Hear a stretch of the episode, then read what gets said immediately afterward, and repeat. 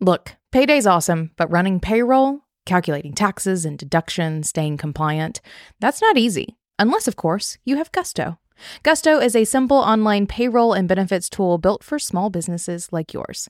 Gusto gets your team paid while automatically filing your payroll taxes. Plus, you can offer benefits like 401k, health insurance, and workers' comp, and it makes onboarding new employees a breeze. We love it so much, we really do use it ourselves, and we have four years, and I personally recommend you give it a try, no matter how small your business is. And to sweeten the deal, just for listening today, you also get three months free. Go to gusto.com slash being boss. That's gusto.com slash being boss. Welcome to Being Boss, a podcast for creatives, business owners, and entrepreneurs who want to take control of their work and live life on their own terms. I'm your host, Emily Thompson, and in this episode, I'm joined by JJ Peterson, head of StoryBrand, to talk about saying yes or no to opportunities as an entrepreneur, as well as discussing and breaking down exactly why inviting customers into a compelling story is one of the best ways to market and grow your business. You can find all the tools, books, and links we reference on the show notes at www.beingboss.club. And if you like this episode, be sure to subscribe to the show and share us with a friend. Having a fulfilling career and succeeding in business are what we're all here to accomplish, right? Well, if it resonates, then I've got a new show for you to check out that's all about educating you on how to best market yourself in the new digital age. It's called Big Brand Energy, hosted by Sophie Wilson, brought to you by the HubSpot Podcast Network, the audio destination for business professionals. With episodes on building an authentic brand and how business and online dating are the same, you'll get a fresh take on online marketing in the new year. Listen to Big Brand Energy wherever you get your podcasts. Since 2013, Dr. J.J. Peterson has used the StoryBrand framework to help thousands of organizations clarify their message in order to grow their business. He holds a PhD in communication and has spent the last 20 years practicing and teaching communication theory. JJ has studied C.S. Lewis in Oxford, debated theology with filmmakers at the Sundance Film Festival, directed a documentary, served in marketing and PR for two multinational nonprofit organizations, served as a communication professor, and has spoken to thousands of people about creating a clear message. As the head of StoryBrand, JJ travels around the world facilitating StoryBrand workshops and keynotes, helping people grow their business. JJ, welcome to Being Boss. Oh, thank you for having me. I'm so excited to be here. I am so excited about this as well. For anyone listening to this, you should know that I just did an episode with JJ for his show. So if you want to go check out Marketing Made Simple, I'm not sure when it comes out, but we'll make sure we include a link in our show notes. I'm excited about it. We did a quick little intro over there. I want to spend a little bit more time diving into this cheese conversation. Yeah. yeah which yeah which we had um, that we introed that show with, but we're going to dive into it a little bit further here because we have the time and I'm excited. um, so I first met JJ in Boston for HubSpot's inbound conference. Ton of fun. We sit down to dinner with the entire HubSpot podcast network. By chance, I'm sitting next to JJ and y'all, we spent two hours talking about cheese. Yes and that is not an exaggeration. It mm-hmm. was two hours. Mm-hmm. It was. It was some of the most blissful two hours I think of my entire year. Like if I think about honestly, honestly, if I think about some of the moments where I felt the most like joy and fulfillment, that mm-hmm. dinner was absolutely at the top of my list. Yeah, at, at, about two hours, we both had to say, "Hey, we probably need to talk to other people about other things." I had to leave the table. yes, you did. I- like we couldn't stop. You literally like, "Hey, n- this is not about you.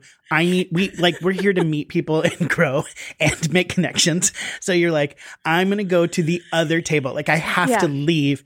And by the way, when you came back later, I was talking a little bit about some wine and cheese, and we got back into the cheese yes. conversation. yes, we did. We really did. And it was it was such an inspiring conversation I actually I, I want to have you back on the show for this other conversation that we have talked about. I think it's really important to have you on in this moment to share the sort of like meaty background and foundation of who you are and what you do. And then a follow up of this really great thing that you do for yourself, which is you just like follow your curiosity and you do really engaging, amazing things for yourself. Um, and the one that we were talking about is you actually did a cheese making course, like a whole day cheese making intensive, which I just needed to know all the details about. Yes, yes. Here in Tennessee, which was even more exciting to me, um, which really sent us down a really beautiful rabbit hole. Yeah, because I, one of the things that I do just for myself on the side is I always try to find one thing every year that I've never done. So I, you know, did a cheese making class. I have done glass blowing. Um, a couple years ago, I decided to see if I could win a blue ribbon at the Tennessee State Fair. So I actually researched which competitions had the least amount of entries and that I could make, and actually ended up winning a blue ribbon for adult dioramas fairy habitat smaller than 12 by 12. That was the cat like that's how narrowed in I got the category because I knew that there was that was the least amount of entries and I won a blue ribbon at the state fair. So it's like things like that that I always am I'm always looking to try to I mean I travel a lot like I try to leave the country once a year and things like that, but I'm always looking for new things to learn and grow and just keep things kind of fresh for me and all of that. So yeah, that was part of our conversation that kind of it started with cheese and then really kind of led into all of these other things. Right. Over the course of like two or three days. So like, you know, yeah. we'd sort of like break up and go talk to other people and come back and be like, okay, blue ribbon, excuse me. Um, and so you all can see why JJ was someone that I just kept going back to. We just kept having these like this build ons of really interesting conversations. And yes, we were talking about work and business and, you know, how it is that we do the things that we do. And we're there as part of a, um, you know, a podcast network. We're talking about podcasting and the businesses we're in and all of these things, but we're also talking about just the interesting things that we do outside of work, including eating a lot of cheese. Um, so really inspiring conversation. Had such a blast with you. I'm so excited to introduce you to our audience. Uh, we are going to be talking about some businessy things today, um, but I think to really start us out, why don't we start with you just sharing your journey? So, how yeah. did you get to where you are now? Who are you other than a Tennessee State Fair blue ribbon winner? Well, that is that is the that's, primary that's thing. It. That's I mean, actually that is, it. yeah, that's my identity. but there, yes, there, there are other you know components, but really that's who I am. um, I, yes. you know, I've had kind of a it, it when people always ask me like, so I start telling stories and they're like, wait, you did what? You came from where? You used to do this, and my the the the core driver, I would say, of my everything I've done in my life has always been around being a stronger and better communicator and helping other people do that as well. So it it comes from everything from where I was like actually a pastor for a while. I did uh, public relations for nonprofits, two different international nonprofits that did community development in Central America and in like nine different countries in Africa. So I traveled a lot, kind of doing that, helping those, doing fundraising. Then I became a comedian for a little while. I actually went into improv comedy and toured and did improv comedy, and then started kind of moving into Hollywood and doing some writing, directing, acting in that space. And then decided I wanted to teach that. So I went back and got my master's actually in theology and the arts. So a study of story and theology in art and music and television and movies, and began teaching communication. And then, um, did that for a while and then became dean of students at a university. So it's always kind of been, I've always been like speaking and teaching and sharing and then just studying how to be a better communicator. And it kind of came to a little bit of a head where I was dean of students at this university in Southern California and I sold a reality television show to a production company, as you do in Southern California. and the reality television show was based on me and my brothers, who are all, we used to all be ordained pastors at one point. And um, the show is called Bad A Brothers. And the premise was that my brothers and I are so not bad A that we can't even say the word badass. And so we can't say badass. And and so the way we'd become more badass, bad A, is by traveling around the United States and finding those old weird laws that are still on the books and researching the history behind them and then oh breaking God. those laws. Like so you can't you can't cross a Minnesota border with a duck on your head. That's still a law. And you can't have an ice cream cone in your back pocket in Atlanta. So those are still laws that are still on the books. We'd research the history of why, like the Atlanta one is because that's how people used to steal horses. If a horse followed you onto your property, then you kept it. If you led it, like with a, a rope, then you couldn't. But if you if it followed you, you got to keep the horse. So they would put ice cream cones in their back pocket. Horses would follow them on their land. They would steal it. So we'd research all that. We'd then we'd break those laws. And um and so I quit being in higher education and began kind of creating some television stuff. And in the process, I met um, a man named Donald Miller.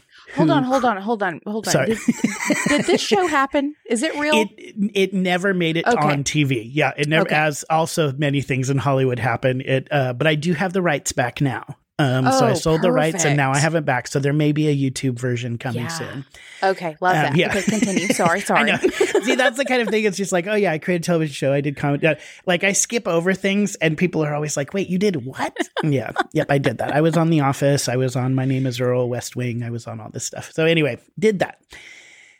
So in the process, I ended up meeting this guy named Donald Miller, who started a company called StoryBrand. And the idea behind StoryBrand is helping people clarify their marketing and branding messaging using story frameworks, narrative marketing, specifically using a lot of film theory and teaching people how teaching people how story works and why our brains are compelled by story and then creating a good story through your marketing and messaging. And really, kind of the power behind it is understanding that most brands and companies position themselves as the hero of their story. And we need to actually be positioning our customers the hero of the story and us as the guide. So, what I do now is I teach companies all over the world how to it, uh, really invite customers into a beautiful story that they are positioned as the hero, the company is the guide, and ultimately their product and service helps the hero win the day. So it's uh, so that's kind of where it led to. It really was, you know, from my background of being in PR and fundraising and doing a lot of branding in that space, and then in the movie industry and then the teaching industry, like all those things kind of ultimately came together in this one thing that I never would have ever dreamed would have been a thing that I could actually help businesses. I could be creative. I can involve the movie side of things and help people grow their business. So that's kind of how I got to where I am today. And, and, and I'm not sure I would have looked back. I'm not sure when I was in it, I would have said that story was the driving thing. But looking back, it was like, oh my gosh, it was always about telling a great story, no matter what I was doing.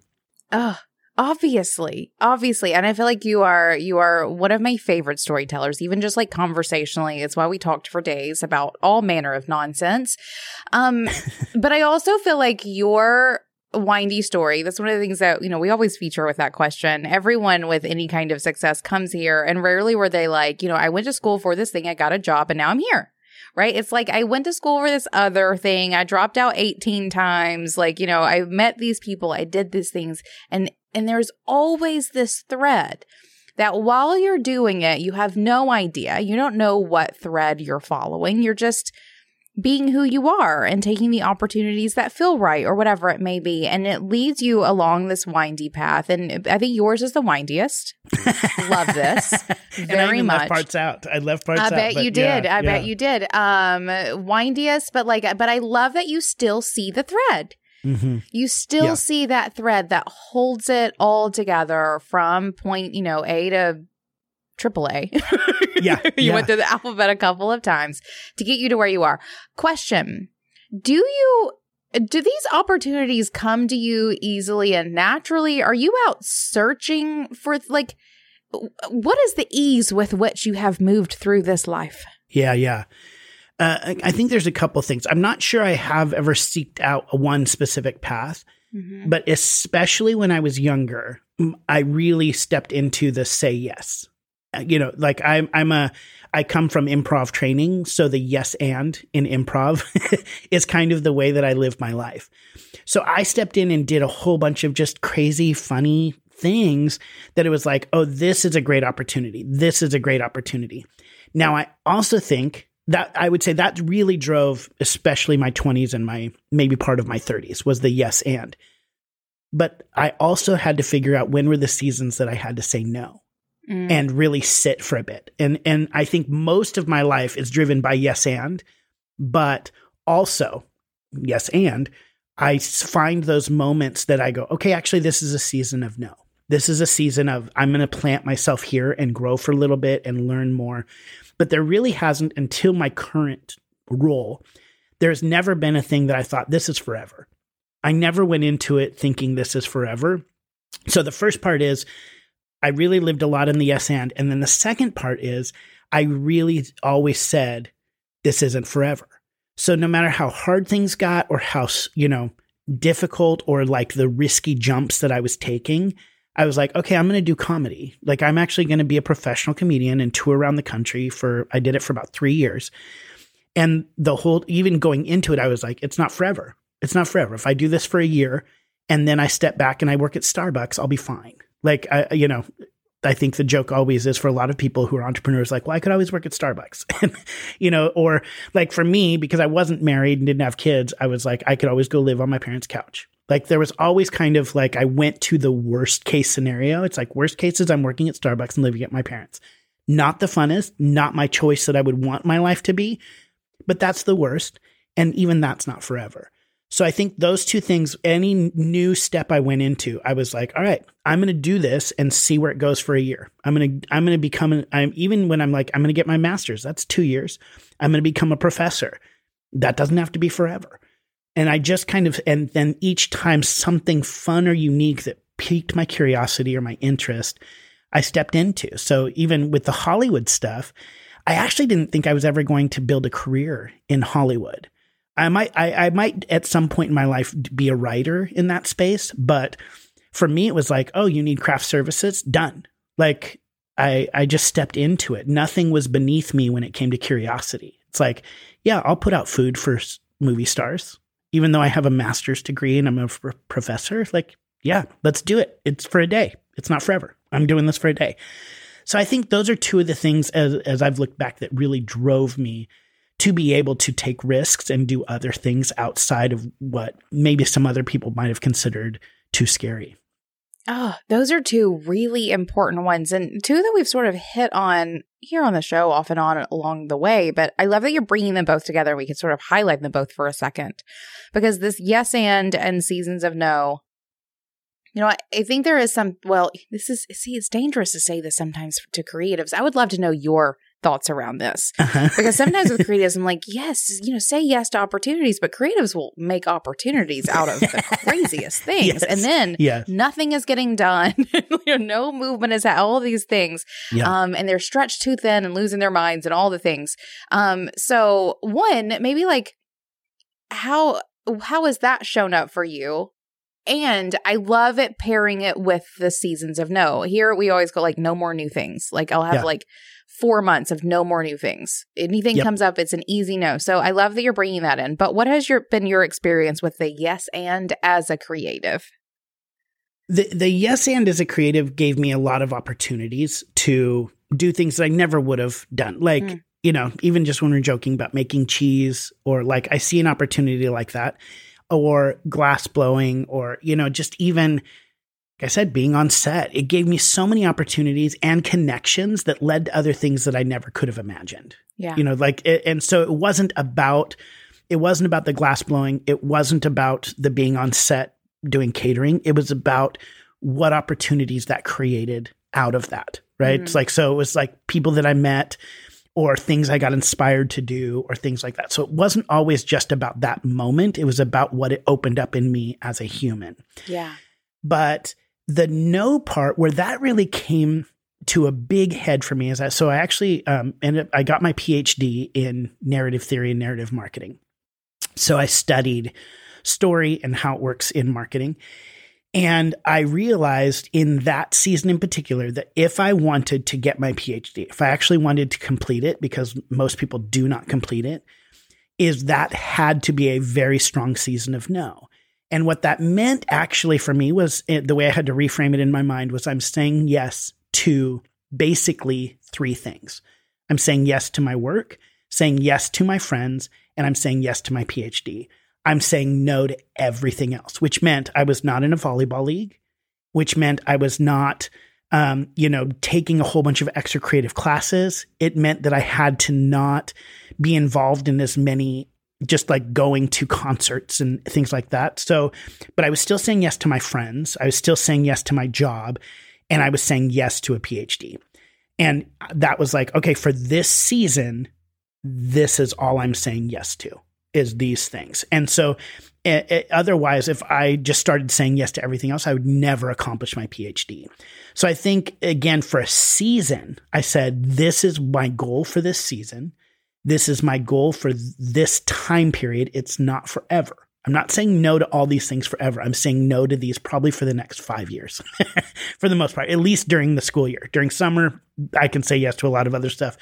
But during the semesters, nope. These for the next five years, this is my everything else. My mm. PhD is my everything else that I'm going to say yes to.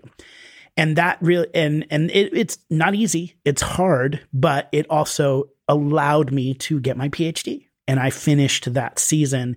And then now I can say yes to a bunch more things again. But I go in and out of that. I don't think it's always say yes or always say no when you have the space and when you're wanting to be a little bit more creative and try new things, obviously the yes is what you want to step into. Be brave, be bold.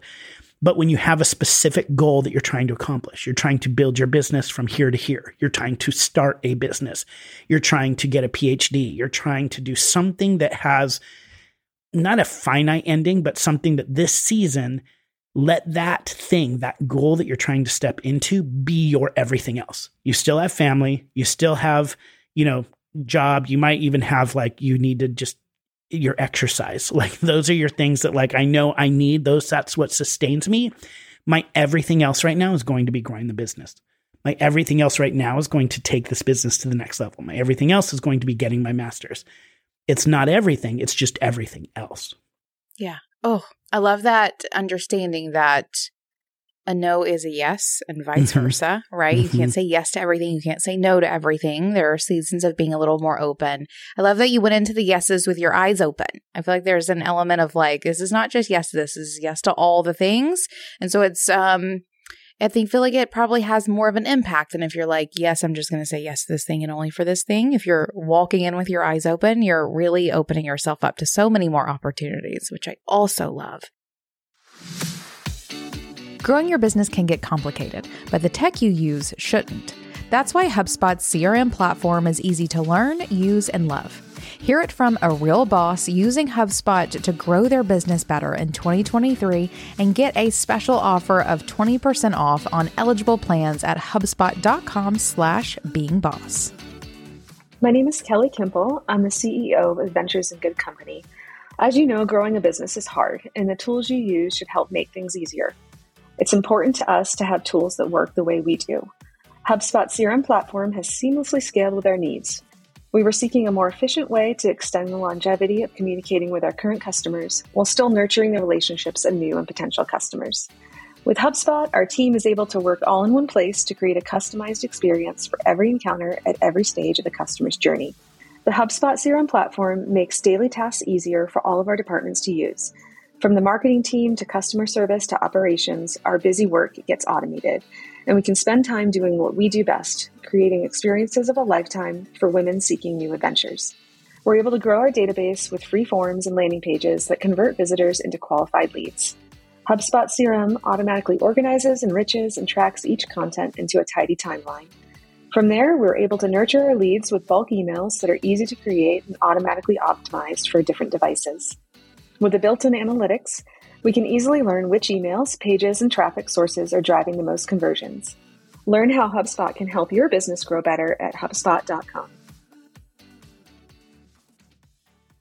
The second part of what you were talking about that I have to hit on, especially after the conversation we just had on your show, is this idea of this mindset that this is never forever, right? Or it's never this is forever. It's Mm-hmm. always this isn't forever. Um, I think that's so powerful. We were talking on your show about decision making and how that is such a paralyzing thing for so many people, especially when you're an entrepreneur. You're making decisions for literally everyone always. And that is such a great mindset to have because oftentimes the paralysis comes from this idea that if I make this decision, I'm making it forever, Mhm. right? Of like, if it's wrong, I'm screwed. If it's, you know, if it's right, hooray. But like that, like fear of it being wrong and never being able to remake that decision keeps people from making decisions. And so, just generally in entrepreneurship um, and being in the fields that we are in, the idea that when you make a decision, it is never going to be forever is one, incredibly true.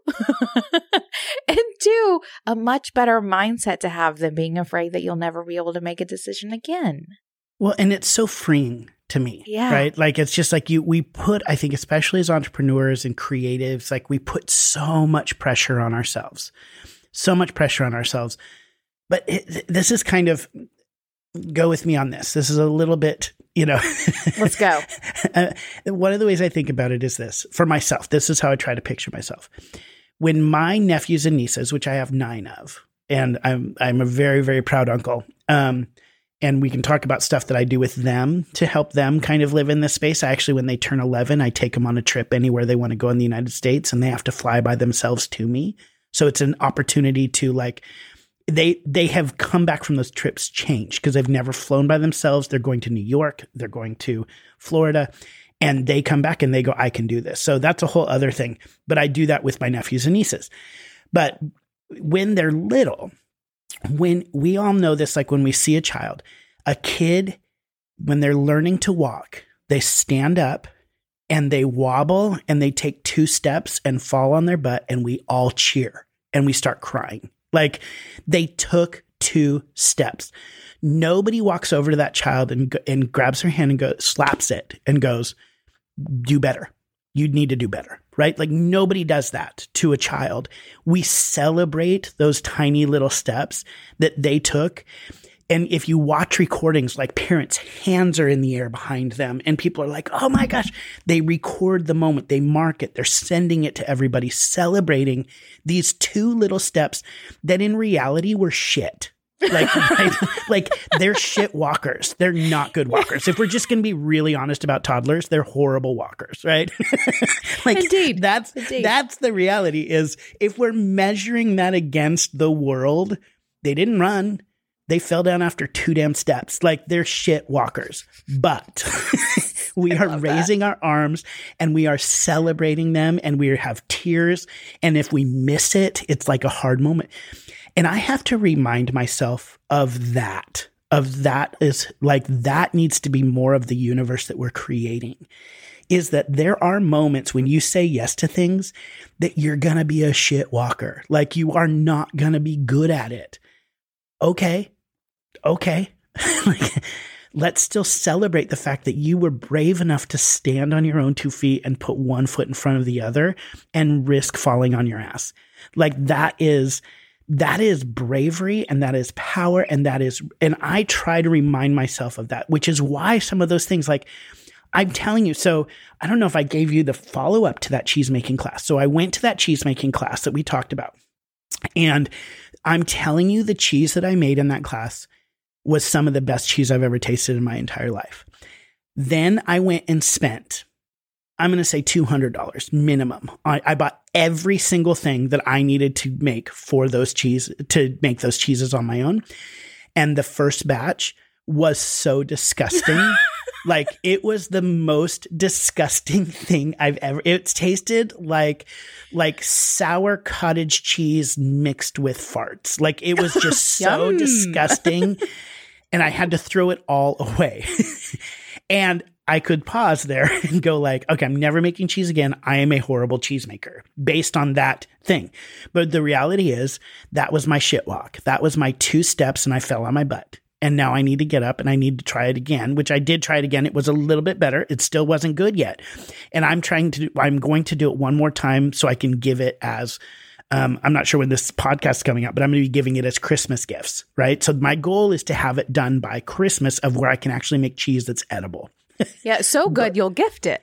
Yeah, exactly. But I would gift it away, but it, I am not there. No pressure. And I, and I might not be there by Christmas, but like that's the reality is that I can one just go, all right, I'm throwing away all this stuff that I've done. I'm a horrible cheesemaker. Or I can go, wow, that's hilarious that I just fell on my butt when I did that. And let's celebrate that I took that risk and let's move forward with it. Right. So that for me is, and, and I don't allow those things to define me. I, I am a cheesemaker. I maybe not great at it at this moment, but I am a cheesemaker, dang it. So, you know, like that is where this is headed. And so I just kind of do that with, I do that with everything. And, and I may give up on cheesemaking. Who knows? Cause again, it's not forever, but I do that in every phase of my life of that, like, even the job right now, I stepped into this job seven years ago. I've been working with companies and helping them do this for seven years. And I came, I moved from LA to Tennessee and I was like, all right, well, it's not forever. And yet it's been the most glorious and best decision I ever made. But I walked in going, I'm going to get an apartment. I'm not buying a house. I'm going to just like, I can live six months to six months. And I, even while I was doing that, I looked at moving to New York and different stuff, but it was like, no, I'm, it's not forever. And I think that that gives me, and again, I have kids. I, I, mean, I don't have kids. I don't, I'm not married. So I do have a little bit more freedom in that space. So I want to acknowledge that for people who the risks are big. Like, I'm not saying, oh, yeah, you don't need to worry about the risks. You just can do whatever you want. Yeah, these are all calculated things. I, I stepped in knowing the risk, no, eyes wide open, going, and I went to that worst place scenario all right, I could end up at Starbucks and on my parents' couch. Am I okay with that in this season? Yes, I am. Let's do it. Let's move to Tennessee. Lovely. Was so glad you're here. I love all of that, all of that mindset stuff for sure. Um, we also joked about how, you know, we could just talk for days. I do want to get into the meat of this, but I yeah. think that that that is such a wonderful look for everyone into some entrepreneurial mindset things that I one make you stunning and two I like are the elements that I see threaded throughout every successful in whatever way they're defining it because everyone's defining it differently every successful business owner slash entrepreneur it's those things right there that you just shared on a whim as you're navigating your crazy life. I love yes. it. I love it are you trying to be the most interesting man in the world? no. Is that the goal here? Because sometimes I meet people and I'm like, someone told you this was a thing, didn't they? You're trying real hard. Well, no, what's funny is I feel like my life is actually really boring. okay, maybe not then. I'm pretty yeah. sure he's convinced that his life is, is, the yeah. most interesting. No, no, no. Oh, I love it. Okay, so let's dive into the meat of this then, because you yeah. are king of storytelling. I will call you in this moment, if I may. Um, and I want to bring this expertise to our folks because this little piece, actually, a little bit of back, very small bit of backstory. We've been doing um, surveys of our audience every year for, you know, six, seven years. There are always two top struggles for bosses one, time management we're always chatting about time management. Two is marketing. This marketing piece is incredibly difficult for, I think, business owners in general. Most of us do not start businesses because we're great marketers. Uh, we start businesses because of passions and, you know, we want to help somebody. We want to make a thing. We want to provide a thing, whatever it may be. Marketing is just something we have to do to do the thing we want to do. Um, and that is where you come in and where storytelling comes in. We've um we have book club StoryBrand and the Being Boss community before. Most or a large part of our audience are very familiar with your work and what you guys are doing over there. Um, but for anyone who is not familiar or anyone who needs a refresher why is storytelling such a good way for anyone to market their business Yes. Uh, bottom line is it works. So that's what my PhD was. Uh, Number like, one. If you want to really cut to it, cut to the chase, the research says it works. But here's really why it happens is a lot of people are spending a lot of time and money on marketing and they're just kind of feeling like they're throwing spaghetti against the wall. Like it mm-hmm. just doesn't quite work. That it's is an analogy I hear all the time. Yeah. I'm the time. testing, I'm trying all these things, and it's a lot of money. Like it's a lot of money and time. But here's the thing: is why uh, people need to understand how our brains work, and it's this way that our brain is always looking for information. It- our brain is trying to keep us alive. And the way, two of the ways it does that is it's always looking for information that helps us survive and thrive and ignoring information that does not. And second, it's trying to conserve calories. So here's kind of how that works is if you and I were in a giant stadium right now, I could ask that entire audience, how many of people know how many chairs are in this room? And nobody would raise their hand. But if I asked everybody, where is the bath where, where is the exit? Everybody would be able to raise their hand and point to it, right? Or the bathroom, right? But the exit, if I said, does everybody know where the exit are? Everybody'd raise their hands. Because when we walked into that stadium, our brains immediately went, I need to focus on the information that helps me survive and thrive. But the number of chairs in here doesn't matter. Like, so we actually subconsciously, we're always just ignoring a ton of information that's around us, which is good. Because if I had to process every piece of information that was coming at me all the time, I'd never move. So we just go, oh, I need that. I need that. I'm done. And so we're looking for that. The second thing is that our brains actually at any given moment only have a limited number of thinking decision making calories that actually go down and can be replenished. So they go up and down. Our brain also knows if we get into an emergency situation, we need some of those calories left, or we're just going to f- like freeze versus fight or flight kind of thing, right? So our brain is going all the time looking for information that contributes to my survival and thriving and also can be understood so quickly that you don't have to burn thinking calories. So if something's confusing or overwhelming, our brain is designed to tune it out. Here's how this matters to marketing. Every day we receive between 3 and 5,000 commercial messages a day. Our brain is automatically ignoring the information that does not directly contribute to our survival and thriving and if it's any confu- if there's any confusion or I have to burn any calories to understand it, I'm out. So that's just how we live. So in order to battle through that noise, you have to be able to, as a brand, tell a story that does that. Talks to your customer in a way that shows how your product contributes to their survival and thriving and does it in such a way that they it's so clear they don't have to burn any calories to understand. The fastest and best way to do that is by telling a clear story. Our brain just naturally processes information as story. We organize, like we go, you know, if somebody goes, well, here's like the trends that are happening in the world and social media, da da da, and they're like, well, what does that mean? And then somebody goes, well, let me tell you a story about this person, right? Like they take this kind of just ethereal data and formulate a story to go, let me give you an example so it makes more sense our brain processes and actually has what we would call a well worn path of understanding how story works. And this has been studied all the way back to Aristotle and Plato, who would argue that the best way to move a society is through story to change people's mind. So I can go into all of that data, but the reality is it's all based on this idea that when you tell a story in a clear way, you do it in, and when you position your customer as the hero of that story, what you immediately do is you show how your product contributes to their survival and thriving. So, the most basic version of a story really has seven elements to it. And these are them. And so I'll kind of go through this quickly, but this is what we teach people how to do. Is every good story has seven elements. The first is that you have to have a character, a hero who wants something, and that something has to be very clear if we're watching a movie or reading a book and the hero wants 500 things, you know, Jason Bourne wants to know who he is, open a bakery, adopt a cat, we're out, right? He has to want one thing. Then that's the first element, a hero who wants something. Then the second is that that hero has to encounter a problem.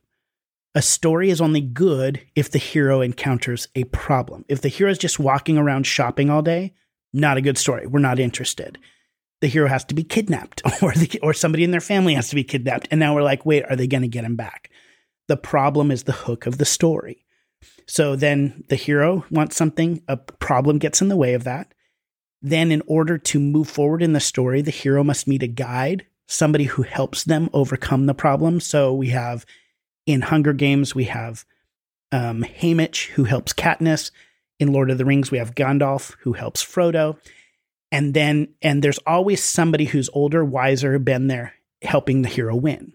Then the guide gives the hero a plan, shows them how to move forward. We always hear in a movie, like, what's the plan? Here's the plan. Then there's a moment the hero has to be called to action. They need to destroy the bomb. They need to fight the villain. They need to, there's something they need to be in or out on. And then we as an audience, the last two elements are what we would call success and failure. We know that this can, ha- this story can have a happy ending and we're rooting for that, or it can have a very tragic ending, failure, and everybody could die. like, so we just know this in every movie. This is every movie you've ever seen. A hero who wants something, who encounters a problem, who meets a guide, who gives them a plan that calls them to action that results in success and failure. And when we have all of those elements in that order, it's a very clear story you actually when you go into it when you are every day what we do is we actually daydream about 30% of the day which means that our brain is shutting down. We actually shut down so we can conserve calories. When you go into a movie theater or you're reading a book the the story does the daydreaming for you. It actually enters you into that world and ultimately has influence over you in that. It can happen in your marketing as well so we take those principles of story and then say those are the key elements that then you need to have in all of your marketing to position your customer as the hero and you as the guide. You need to clearly identify what it is that your hero, your customer wants. Then you need to position yourself as a guide with empathy and authority. You cannot be the hero in this in a story. Because if you're the hero of a story and your customer is the hero of the story, you're in competing stories. So if you want to actually engage your customer, you have to be the guide. So you have to come in with empathy and authority. Then you have to give your customers a plan. How are you going to take care of them and move the story forward? So how do they buy your product? What's your strong call to action? 70% of small businesses in America do not have a strong call to action on their website. 70%. What do they need to do? What do they need to buy? What schedule call do they need to make? You need to have that. And then you need to show your customer what life is like if they do buy your product, what success looks like, and what they look like, what, what their life looks like if they don't, what failure they will experience. When you can create those seven talking points for your marketing, what you do is you create a clear story where your customer is the hero, your product is positioned as the thing that ultimately helps them win the day and overcome their problems. So it's a little bit deeper than that ultimately, but that's really the basics of it. And the research shows that when you actually use narrative marketing, you will have more success in engaging more customers, in ease of creating marketing, and ultimately um, more fulfillment in the relationship with your customers. And I feel like this is right up creative's alley, right? You get yeah. to like do a little bit of fiction storytelling. It's, it's nonfiction. It just is in a right in a sort of fiction feeling storyline. Um, and you are, I feel like engaging with your customer in such a is refined really the word that I want? There, it's, it's not clear. spaghetti. Yes, it's it is clear. clear. It and is it, clear. I think what often happens in marketing, going back to that spaghetti against the wall, is people try to include everything and every story mm. in their marketing because what they think they're doing is they're adding value by saying, well, we do this, we do this, we solve this problem, we do this, da, da, and throwing all of this stuff, like throwing the spaghetti. Well, spaghetti doesn't work. You have to be very clear. When you're clear, then people can see, oh, that is my story. Yes, I want that because they've articulated it very clearly. Also, that solves this problem that I'm experiencing. They are the guide because they've actually solved the problem for other people. So I see that in testimonies, in that maybe they are like me. There's a clear path forward of how to buy the product. So I don't have any questions about that. I know what to do. And then I'm invited into that story a little bit more with the stakes of the story of like, I can actually imagine myself in a better light when they tell me what that light is going to look like at the end of that tunnel. So it really it's it's clear. And what a lot of people think when you make those choices in clarity that then you're going to miss out on a whole bunch of other people. And the reality is you're already missing out on everybody. So you want to be clear about what you do and what problem you solve for people. Those are the two key things. I would say if, if for your audience, if you are looking at your marketing, if your marketing, your website does not explicitly say what you do. So I was just working with a company that they said on their website, it said something to the effect of, we help you reach new heights. I have no idea what that means, right? It's very aspirational, and, but it's not clear. I don't even mind that statement as long as the subheader under that says, we coach entrepreneurs to build their business. That's it.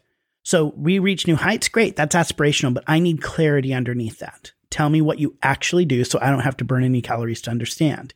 So if you have that, and then the next section of your website is if you actually articulate the problem they're experiencing. So m- even just a couple sentences say so many entrepreneurs who get started are overwhelmed by all the choices they need to make. They're overwhelmed by their marketing, their website. It's, they don't know what words to put on their website. You're just like saying two or three sentences and then going, we can help. So you hook people with the problem of the, of the story.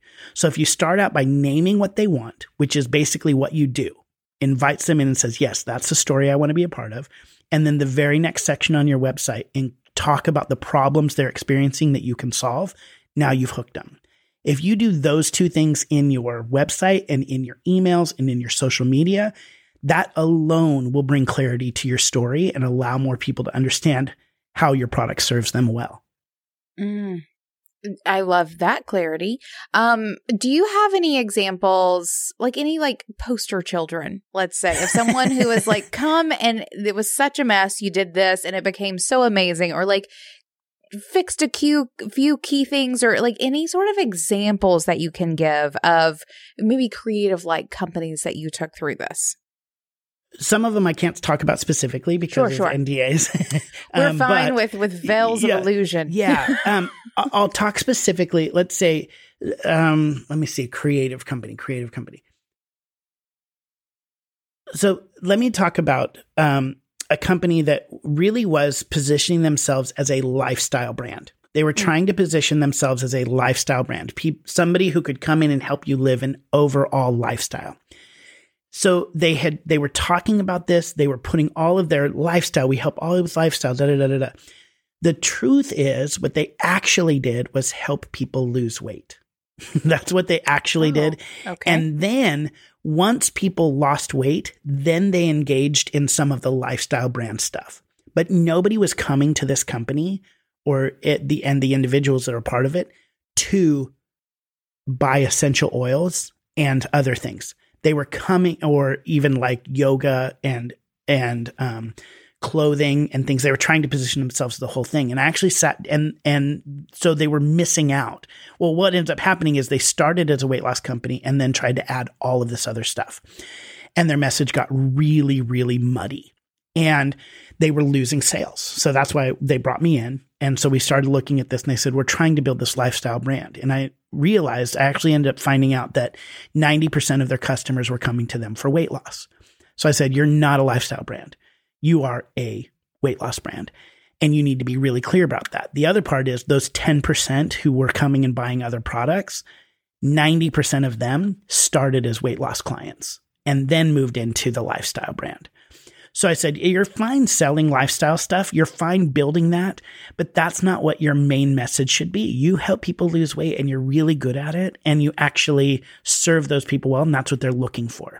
And when you try to confuse that market with all this other language, then you ultimately actually are going, are losing sales, which is what they were doing. Go back to your original messaging. And then after people enter in, say it's more than weight loss, it's really about lifestyle and then move into that. So those are some things just to bring some clarity. But the biggest thing that people have, even especially as artists and creatives, is that thing of what problem do we solve? Right. So if I am, um, if I am a painter, what problem do I solve? If I am a jewelry maker, what problem do I solve? When you're living in the creative and art space, the problem that you solve is not a physical, what we would call external problem. So it's not like the problem is you need good art for your wall. No, that's not the problem that we're dealing with. You're actually dealing with either elevating your space or uh or giving a gift that will be remembered forever or making something personal, right? So that's I think where a lot of marketers in the creative space struggle is they go, well, the problem I solve is just that somebody needs to put a painting on their wall or they need to buy a necklace. No, no, no. When you're in the creative space, it's not about that physical, tangible problem. You're looking for that next layer of problem. So when you're trying to stand out as a brand, what is it about the necklaces that you make that people tell you why they want it? Is it because it's unique? Is it because it's special? Is it because it connects me to my past? Is it because it connects me to my now? What is it that people have told you why they bought your creative piece that you're making? That will give you the language to say, that's the problem I solve for people. And then put that in your marketing. Use that as branding. You don't need to come up with something brand new that nobody has ever said before. If people are telling you there's a reason they're buying your product, then put that in your marketing because then you're going to find more of those ideal customers and you're going to solve the same problem for them that you solve for your current customers. Wonderful. And that's the name of the game, right? Like that's why we're here is to solve the problems for the people that we are most here to serve. And I love the, the love the clarity and sort of simplicity that you have brought to just that one thing that I know keeps many creatives up at night. Yep. Yep.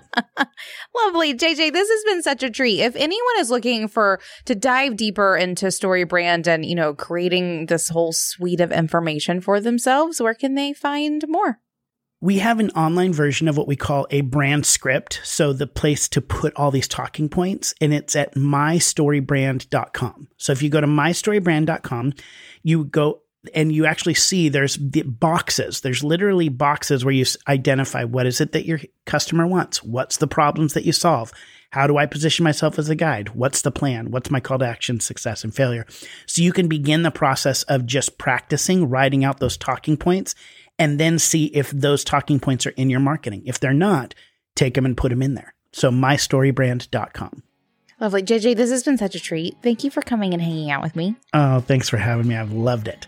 This has been so much fun. You will be back again. I have one last question for you. What makes you feel most boss? Ooh, helping other people. I really like that's when I feel like I live in my sweet spot when people like when they come alive and I just go, I'm a badass. Like that's really yeah. like when I like now I can say it because it's it just wasn't like when, about ice cream in your pocket. No, no, it wasn't. it is genuinely about helping other people, and when I can do that, when I live in that space, that's when I'm like, yep, this is it. Lovely, great answer. Thanks for coming. All right, boss, because you're here, I know you want to be a better creative business owner, which means I've got something for you. Each week, the team at Being Boss is scouring the news, the best entrepreneurial publications, and updates and releases of the apps and tools that run our businesses, and is curating it all into a weekly email that delivers the must know tips and tactics in the realms of mindset, money, and productivity. This email is called Brewed. We brew it up for you each week to give you the insight you need to make decisions and move forward in your creative business. Check it out now and sign up for yourself at beingboss.club slash brewed. That's beingboss.club slash B R E W E D. Now, until next time, do the work, be boss. Yeah.